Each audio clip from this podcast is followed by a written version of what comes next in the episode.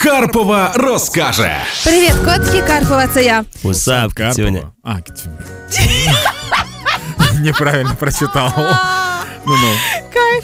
А, про наші дитячі схованки хотілося поговорити і трошки покаятись. Знайшла інформацію, ну прям новину цілу, що Єлизавета II, вона ж баба Ліза, королева Британії, ховає улюблені цукерки в своїй спальні. Ти чого так Ты, зробив? ты только что оборотом Баба Лиза отобрал у нее титул. Чому? Ну, баба, ну, просто, просто представь, Баба Лиза и королева Британии. А що вона дід чи що? Нет, они находятся просто в разных деревнях, получается. Значить, вона настільки любить шоколадні цукерки, що змушена зберігати її в своїй спальні. А, і вона це робить не тому, що там ніхто інший більш не їсть, а вона настільки обожнює е, конкретний вид цукерок, що ховає від усіх, тому що жодного разу, коли вона просила залишити їй, цього не виходило. Кожного разу всі все роз'їдали. І от баба Ліза вирішила, що пу-пу-пу-пу, значить, треба мати спеціальну коробочку на випадок, якщо захотілося цукерку, а всі вже в будинку королівському величезному рознесли. Слушай, ну я ее очень сильно понимаю. Ну, в чому? Ну, я, в смысле, сладкое люблю безумно. Так. У меня не было нычки для сладкого специальной, но Так. однажды я нашел... Да что, недавно мне подарили на день рождения на прошлый э, коробку сладостей. Да.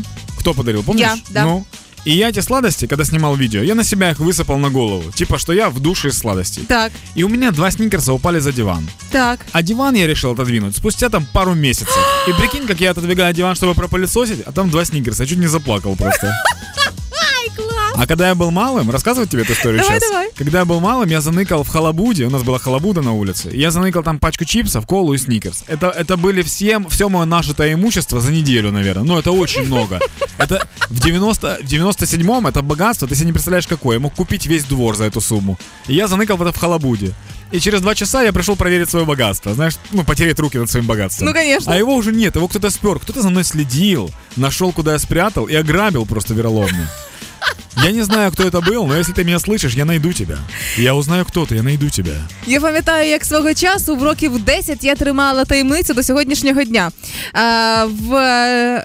е, напе- А, напередодні великодніх свят це було. Да. Мама десь купила ось такі суперсмачні, якісь там прям іноземні солодощі. Це були шоколадні яєчка, такі вони ем, е, великодні.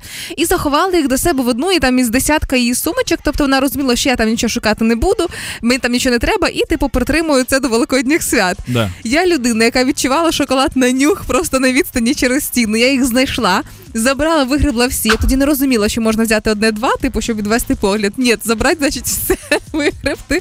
І мої великодні свята не вдались, тому що коли мама хотіла мені зробити подарунок, вона знайшла, що я це все вигребла, і я хорошенечко відхопила. Подарувала собі на великодні свята хороших тюлей. У меня, еще, у меня еще есть такая... э, Хочешь еще одну историю? Давай, давай. У меня, у деда и у меня одинаковая была привычка ныкать деньги. Так. Но дед их ныкал, потому что я их воровал, а я их ныкал, потому что я их копил.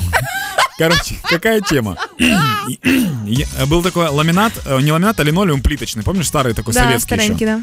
Одна плитка у нас отходила в коридоре. Я там ножом выдолбил в бетоне немножко дырочки, чтобы туда засунуть деньги положить. А плитку саму смазал силикатным клеем и приклеил. И получается, каждый раз, чтобы класть и забирать деньги, я отдирал эту плитку, забирал либо клал, потом клеил снова. А дед, у него, он когда получал пенсию, пенсия была перемотана крест-накрест бумажкой. Ага. И эта пачка денег была во внутреннем кармане его пиджака с орденами. У него в шкафу висел пиджак с орденами, его китель. И там был, во-первых, это двойная защита моральная, потому что когда я лез в пиджак, я понимаю, боже, это же пенсионер. Он, он ветеран, а я у него отбираю деньги. А второе, мне нужно было очень долго и аккуратно выкручивать купюру, чтобы ее спереть. В итоге меня хватило только на одну э, купюру в 10 гривен.